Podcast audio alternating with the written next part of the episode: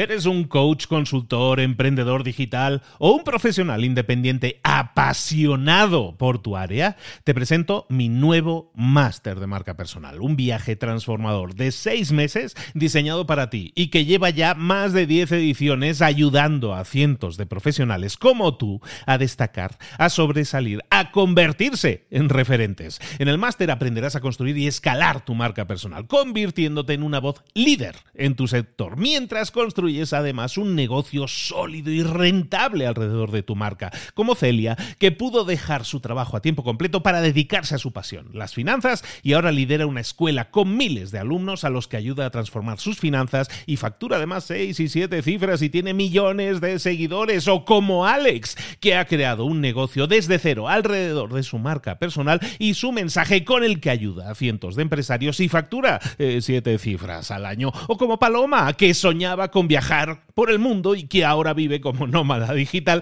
con cientos de miles de seguidores y más de 17.000 alumnos. Gracias al máster, su sueño pasó de ser una idea a una realidad rentable y reconocida. Este es el momento de que tú también dejes tu huella, de influir y de vivir por fin de tu pasión. Visita librosparaemprendedores.net barra marca y descubre muchas más historias de éxito de gente que confió en nuestro método. En junio comenzamos además la nueva generación y añadimos más novedades, más servicios y más soporte que nunca. Únete a la élite de profesionales que ya están cambiando sus vidas. ¿Estás listo? ¿Estás lista para desarrollar tu marca personal y ser nuestra próxima historia de éxito? Pues visita librosparaemprendedores.net barra marca y comencemos. Hola, hola, esto es Mentor 360 y hoy vamos a ver cómo aplicar tu identidad visual en el mundo real. ¡Comenzamos!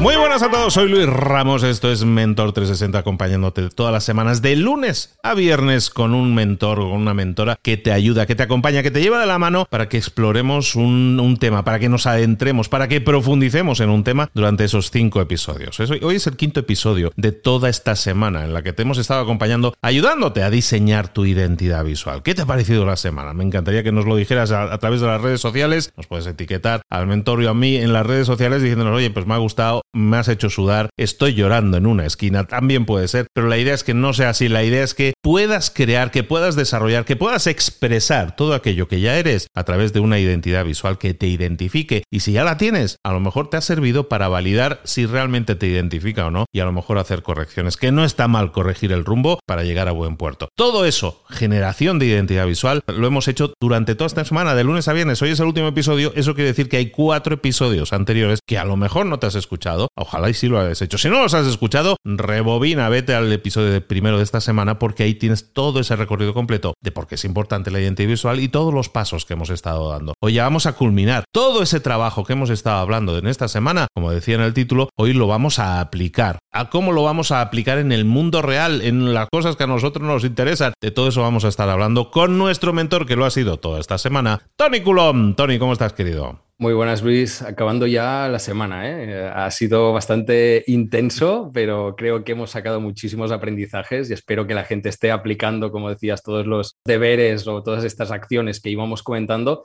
y que a estas alturas pues ya tengan más o menos una idea de cómo puede ser esta identidad visual. Estamos pasando lista, estamos pasando lista, que nadie se nos escape, hay que ponerse manos a la hora, hay que arremangarse. Bueno, y ayer nos hiciste sudar porque estábamos hablando de esas cosas que realmente ya son las aplicaciones de decir, tengo los colores, tengo el logo, tengo el tipo de letra y todo eso. No, no son las aplicaciones, esos son como los elementos, los ingredientes para cocinar recetas. Entonces ahora ya tenemos los ingredientes, ya hemos ido al súper, ya tenemos nuestros ingredientes. Ahora toca cocinar, aplicar eso a platos que luego la gente se pueda comer, ¿no? Pues me lo has quitado de la boca porque precisamente quería empezar hoy con un concepto gastronómico que es la mise en place. No sé si la conoces. No, Esto significa literalmente el poner en su lugar, ¿vale? Se refiere a todas estas tareas que se emplean en la organización y la ordenación, digamos, de los ingredientes que un cocinero necesita cocinar para un menú, digamos. ¿Vale? Entonces es crear las salsas, el cortar las verduras, el preparar los condimentos, es decir, todo este trabajo previo a empezar a cocinar. Y en estos momentos nosotros tenemos todos los ingredientes de nuestra identidad que queremos recopilar en estos episodios o que hemos ido recopilando en estos episodios anteriores y solo nos falta empezar a cocinar para hacer el mejor guiso posible, como decías, nos falta diseñar todas estas aplicaciones de marca. Porque sin este paso, al final el trabajo hecho hasta el momento tampoco sirve de, mucho. Lo que siempre decimos, ¿eh? pasar a la acción con todo esto no es simplemente planificar, no es simplemente dejarlo muy bonito en este manual de marca que ya tenemos creado, sino vamos a hacer algo con todo esto, vamos a aplicarlo al mundo real.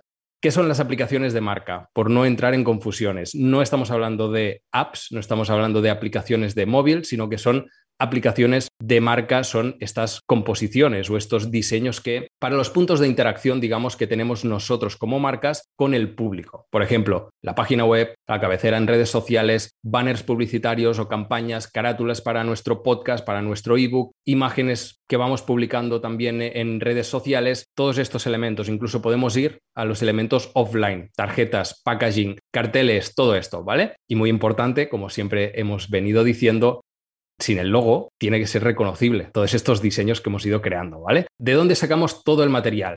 En el episodio anterior estuvimos hablando del manual de marca, que es este espacio donde vamos a encontrar todos los elementos que hemos diseñado, las normas básicas de aplicación, o sea que lo vamos a sacar precisamente de este elemento. Ya dijimos que era precisamente una cosa que hacíamos para tenerlo todo muchísimo más cómodo cuando nos pusiéramos, digamos, a diseñar, ¿vale? ¿Qué debemos tener en cuenta a la hora de diseñar cada una de estas aplicaciones? En primer lugar, recordar quién eres y qué tienes que contar, ¿vale? No nos olvidemos de estas preguntas que nos decíamos al inicio del todo de esta serie, donde definíamos esta esencia de nuestra marca, el quién somos. Con cada una de estas aplicaciones, cuando vayas a diseñarla, ten en cuenta qué ofreces, a quién te diriges, qué quieres conseguir cómo lo quieres conseguir y cuál es tu valor diferencial. ¿vale? No perdamos de vista este gran mensaje que queremos lanzar porque puede pasar muchísimas veces que no pensamos en ello y acabamos creando una identidad con un objetivo totalmente distinto. Ten también visión de conjunto, ¿vale? No pierdas de vista las aplicaciones que quizás ya has desarrollado. Cada una de estas aplicaciones puede ser que, como vamos creando excepciones, pues nos va alejando de esta identidad original. Entonces, cuando no pensamos en esta visión de conjunto, es lo que nos puede pasar, que vamos creando estas excepciones que incluso ni aparecían en este manual de marca. Puede ser interesante incluso el diseñar varias de estas aplicaciones al mismo tiempo, antes incluso de publicar o antes incluso de imprimir, por ejemplo, ¿vale? Porque tenemos así una vista muchísimo más amplia del resultado final en distintos sitios, en distintos espacios y también, más importante quizás aún, y es que podemos rectificar o podemos ajustar algunas pequeñas cositas que quizás aplicado al mundo real vemos que no nos acaba de funcionar. Entonces este es el momento donde nos vamos a dar cuenta de que pasando a la acción, quizás hay algunas cosas que podamos incluso ajustar. Por eso también es interesante tener esta visión de conjunto. Siguiente punto, aplicaciones dinámicas. Ya hablamos de las identidades dinámicas. La cuestión era encontrar este equilibrio entre la consistencia y la flexibilidad. Recordemos, combinaciones entre elementos constantes que se repitan, que por lo tanto sean reconocibles y recordables, y luego variables, elementos que nos dan la posibilidad pues, de aumentar pues, ah, las distintas aplicaciones que podemos crear. Siguiente punto, hazlo diferente. Compara cada uno de estos puntos de contacto que tú vas a diseñar, cada una de estas aplicaciones, con lo que está haciendo la competencia.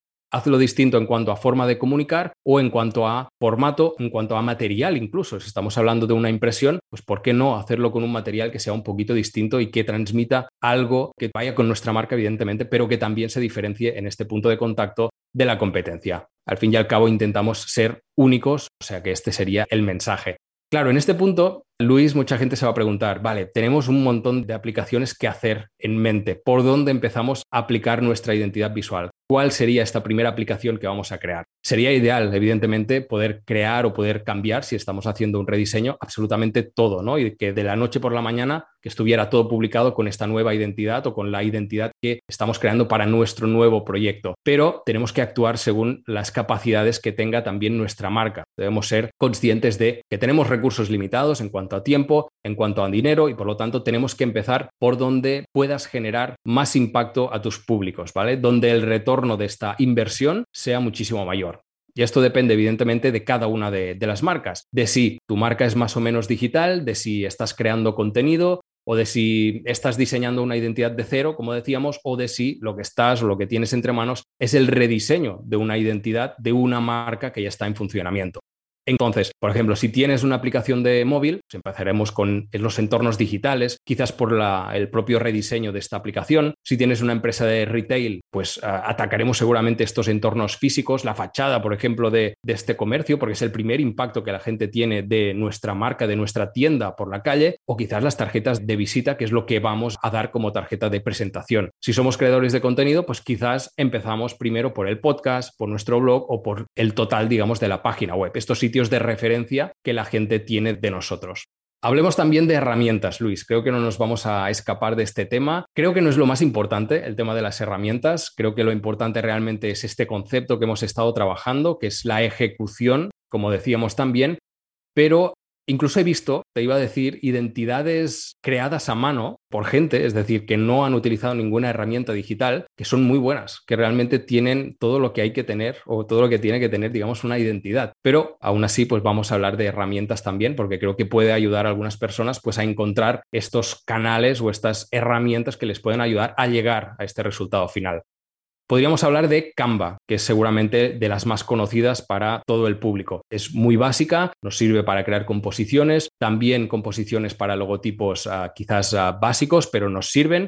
Luego tenemos también Geniali, que es una herramienta que para presentaciones, para crear infografías o para crear publicaciones en redes sociales es bastante interesante. Además, tiene formatos como muy interactivos Luego pasaríamos a Illustrator. Aquí nos estamos poniendo ya un poquito más profesionales. Este es el que utilizo yo en mi día a día y evidentemente pues tiene unas prestaciones que son muchísimo más altas, pero al fin y al cabo también tiene una curva de, aprendizaje. Y luego tenemos Affinity Designer, que en este caso pues también trabaja con vectores, como es el caso de Illustrator. Podemos hacer ilustraciones, logotipos y todo lo que, lo que se nos pase por la cabeza. Aquí ya apuntaba algunas cosas a tener en cuenta a la hora de elegir cuál de estas herramientas utilizar, pero creo que lo podemos repasar o lo podemos definir en dominio de la herramienta, en características y en el presupuesto que tengamos. ¿Vale? Dominio de la herramienta. Es decir, si no conocemos esta herramienta, evidentemente deberemos aprender a utilizar esta herramienta y esto significa ya una inversión de tiempo. Si es una herramienta profesional, la curva de aprendizaje será evidentemente muchísimo más alta que no si es una herramienta, digamos, para el público general. Las características es el segundo punto que deberíamos tener en cuenta. Claro, las herramientas profesionales tenemos muchas posibilidades, tienen muchas herramientas dentro, digamos, para crear distintos elementos de esta identidad visual. Las herramientas menos pro van a tener menos posibilidades. Por contra, son más fáciles de aprender también a utilizar. O sea que esto hay que tenerlo en cuenta también. Y el presupuesto. Adobe Illustrator, por ejemplo, está sobre los 24 euros al mes, en este caso es una mensualidad, Canva es un programa que es freemium, significa que tenemos una parte gratuita que podemos utilizar y ya nos va fantásticamente, pero incluso podemos añadir una parte de pago para tener más opciones. Y luego Affinity Designer, que sería como este sustitutivo de Illustrator que tenemos por 55 euros, por ejemplo, que es en una sola compra, digamos, compra única, no como en el caso de Adobe Illustrator. O sea, que aquí que cada uno haga sus cavilaciones, sus cuentas y a ver cuál de estos pues les puede ayudar más. Mi consejo es que apuesten por la aplicación de, por su aplicación de referencia normalmente. Es decir, si te permite ya la aplicación que utilizas normalmente ejecutar correctamente todo lo que hemos comentado, utiliza esta porque al final vas a invertir menos tiempo en aprender esta herramienta y ya seguramente tendrás ciertas habilidades dentro como para ser un buen ejecutor. Hablaremos aquí también de el minimalismo, que creo que es eh, el mejor aliado para nuestros oyentes, sobre todo si no son profesionales, no tienen muchas eh, nociones, digamos, de estos temas de diseño gráfico. En cada una de las aplicaciones, pero también en el diseño de la identidad en general, podemos aplicar este minimalismo, ¿vale? Deberíamos empezar por pocos elementos que estén bien combinados, pero que tengan muchísimo sentido y poco a poco, oye, siempre podemos añadir más elementos si vemos que tenemos otras necesidades. ¿Qué es mejor preverlo desde un principio? Evidentemente, pero siempre nos podemos encontrar con alguna cosa que no habíamos previsto y que por lo tanto tenemos que incorporar. Aquí seamos conscientes de todo lo que hemos ido trabajando, vamos a integrar también este elemento con coherencia pero sepamos que podemos empezar con algo muy simple y que podemos irlo complicando. El minimalismo no quiero que se entienda como poner pocos elementos, ¿vale? Al final, el minimalismo es la utilización de los elementos necesarios que cumplan con un objetivo, es decir, buscar la mínima expresión de lo que estamos haciendo. Dependiendo del proyecto, como hemos ya ido comentando, quizás necesitamos tres elementos o quizás necesitamos 15, porque queremos transmitir cosas distintas, tenemos distintas necesidades. Muchas veces el trabajo está más en quitar elementos que no en, añadir elementos, ¿vale? Y al final nos, nos quedamos, digamos, con estos que realmente son esenciales, los que realmente son útiles menos elementos también son menos probabilidades al final de equivocarnos. O sea que digamos que este consejo de vamos a apostar por el minimalismo puede ser bastante interesante. La identidad visual es una forma de expresión de nuestra marca. Tenemos un mensaje, esta identidad visual es la forma de transmitir este mensaje. Cuantos más palabras a nuestro vocabulario, evidentemente vamos a crear como un lenguaje muchísimo más rico, con muchísimas más posibilidades. Cuantos más elementos gráficos tengamos, más matices a la hora de expresar este mensaje. Pero ¿qué pasa si a este lenguaje le añadimos palabras que resultan ser de otro idioma? Pues que distorsionamos este mensaje y al final, cuantos más elementos gráficos tengamos, pues más complejidad vamos a tener también en este idioma, en este mensaje y en la forma de expresarnos. Entonces, debemos ser conscientes también de nuestro dominio del lenguaje. Vamos a ver si hablamos bien este idioma, si somos profesionales, pues oye, adelante, podemos crear todos los elementos que sean necesarios. ¿No hablamos muy bien el idioma? Pues menos es más. En este caso también vamos a poner menos elementos, vamos a, complicarlo poco a poco y a medida que vayamos aprendiendo este lenguaje, vamos a ir pues completando todo el mensaje con otros caracteres. Al final lo que tenemos que buscar es coherencia, ¿no? Y hay algo que subyace en todo lo que hemos estado hablando, sobre todo en estos últimos episodios, estos episodios en los que hablamos ya de de generar cosas, ¿no? De generar cosas que la gente va a ver, ¿no? Que es el resultado de lo que hemos estado haciendo. Y ahí la coherencia es fundamental. Y la coherencia, y porque os conozco, porque todos hemos caído en eso también, ¿eh? Por ejemplo, si vosotros estáis utilizando Canva, hay que ser coherentes. Y en Canva os salen muchas plantillas y dice, aquí está una plantilla para que hagas una publicación en Instagram. Y pillas esa plantilla y la tomas tal cual, eso probablemente no va a ser coherente con las otras cosas que tenías. Entonces, está bien que pilles esa plantilla como una idea, como una inspiración, pero cámbiale la cambia la fuente, ponle la tuya, cambia los colores y ponle lo tuyo. Que es una obviedad lo que estoy diciendo, pero es que la gente no lo hace. Que te vas a Canva y dices, me pillo estas ocho y ahí me tiro directamente al monte. Todo eso es falta de coherencia. Y cuando nosotros creamos una marca personal o creamos una marca o queremos potenciar nuestra marca, al final lo que tenemos que hacer es transmitir esa coherencia. Entonces, si habéis hecho el trabajo en el cual estabais hablando de los valores de tu marca, de lo que quieres transmitir y todo eso, y hemos llegado hasta aquí, ahora lo que tienes es en la aplicación ser coherente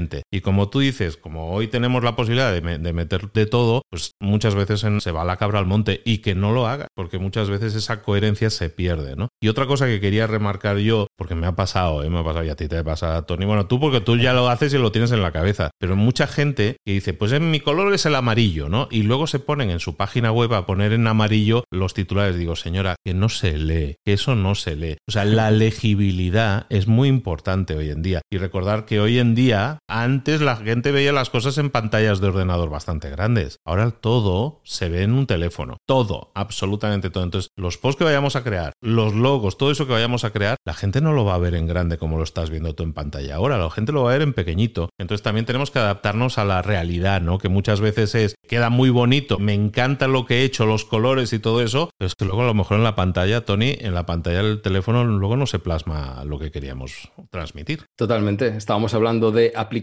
para el mundo real, este mundo real para cada una de las marcas va a ser distinto. Va a ser o más digital, o va a ser más offline, o va a ser lo que sea, más pequeño, más grande. Entonces debemos tener en cuenta dónde vamos a aplicar todo esto y en consecuencia vamos a diseñar todos estos elementos de la identidad visual. Lo chulo de todo esto es que, como también muy bien mencionabas, esto no es solo para la parte del logo y todo esto, sino luego, si más adelante en tu transitar por el mundo profesional dices, pues ahora voy a hacer un evento, tú, ahora voy a hacer un libro, ahora voy a hacer no sé qué tal. Cosas que a lo mejor ahora no te planteas. Pero cuando lo hagas, ya vas a tener solucionado muchos temas que tienen que ver con. Desde la portada del libro, bueno, pues ya sé qué colores va a llevar la portada. O sea, ¿por qué? Porque vas a ser coherente, ¿no? Entonces, en definitiva, este trabajo que ahora mismo a lo mejor lo vemos para, oye, para las redes sociales y para el logo y el encabezado y todo eso, que mucha gente, la mayoría, honestamente, van a estar pensando más en eso, pues probablemente ese trabajo a lo mejor no lo estamos viendo bien. En el largo plazo, probablemente va a tener seguir manteniendo esa coherencia y llevarnos mucho de la mano. Es un trabajo que hacemos ahora que claro que nos va a costar, pero que es una inversión muy interesante para cosas que podemos hacer en el futuro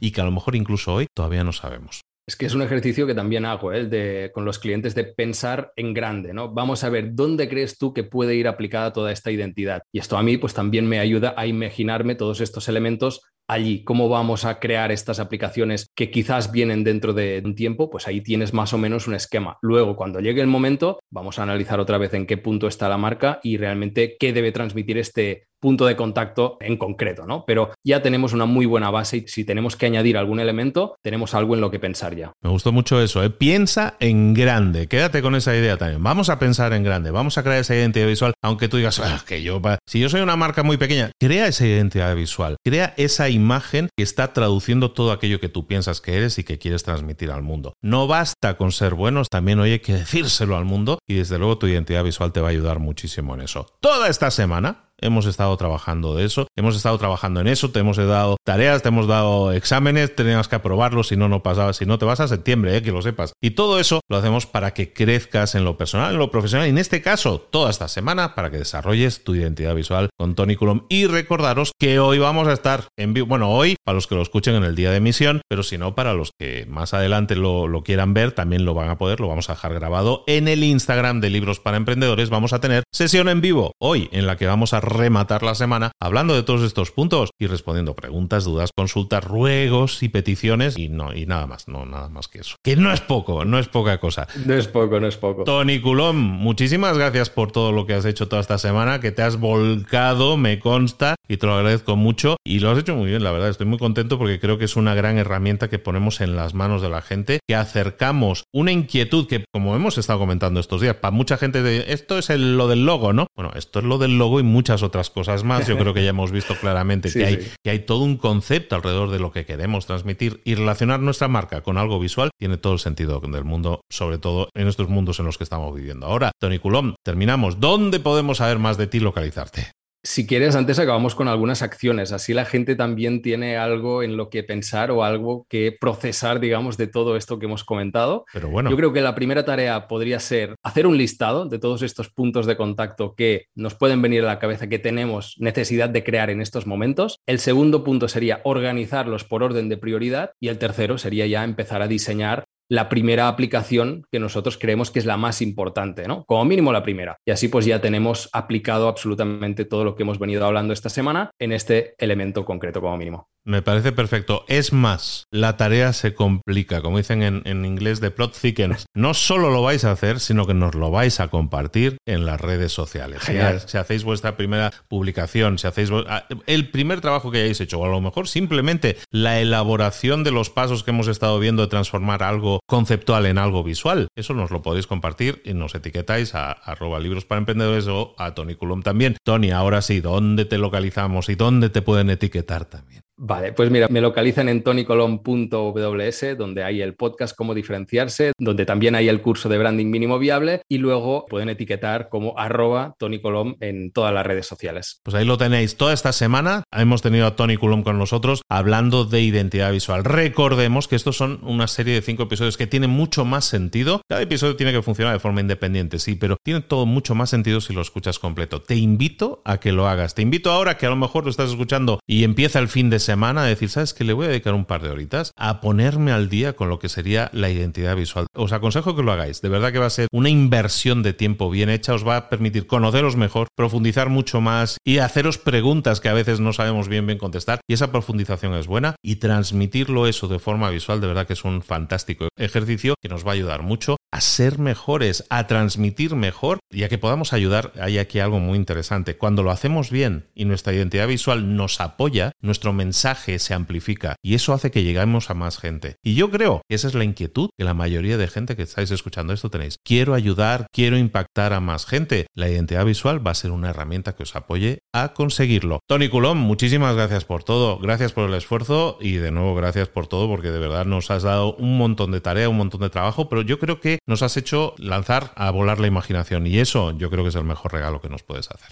De eso se trata, sí, sí, de verdad. Muchísimas gracias a ti, Luis, por la invitación y a todos los oyentes que han seguido esta serie. Esperemos haber generado un impacto positivo y que todo el mundo empiece a generar mejores identidades visuales a partir de este momento. Que así sea. Nos vemos en el directo en un rato y para todos los demás que lo estéis escuchando esto o que ya no hayáis podido entrar en el directo, os deseo igualmente un excelente fin de semana pensando sobre todo en identidad visual en esta ocasión. Un abrazo grande para todos. Nos vemos. Hasta luego.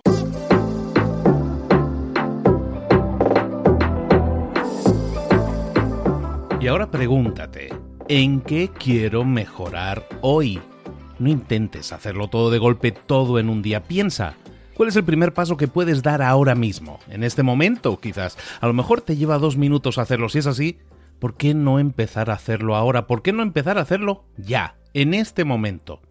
Ahora. Cierra los ojos. Respira hondo y repite, sé lo que tengo que hacer. Sé cuál es el siguiente paso. Voy a darlo en este momento. Piénsalo, siéntelo y hazlo.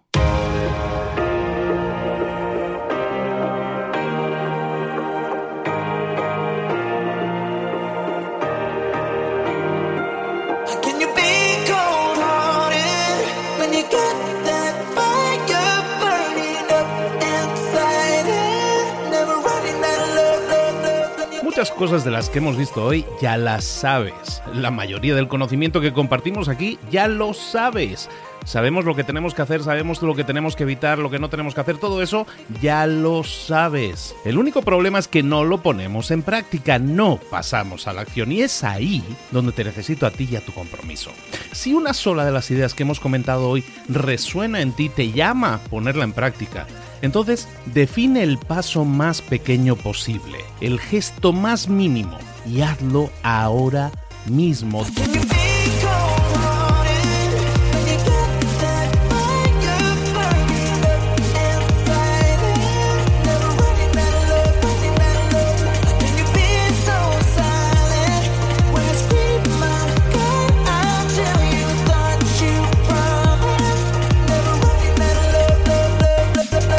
Hablo de crecimiento personal, pero también de crecimiento profesional. Expandir tu red de contactos, mejorar tus relaciones con los demás, aprender alguna cosa nueva, poner en práctica una pequeña técnica que te ayude. Todo suma, pero solo suma si lo pones en práctica. No si piensas en ponerlo en práctica. Pensar en ponerlo en práctica no sirve, tienes que ponerlo en práctica, pasar a la acción.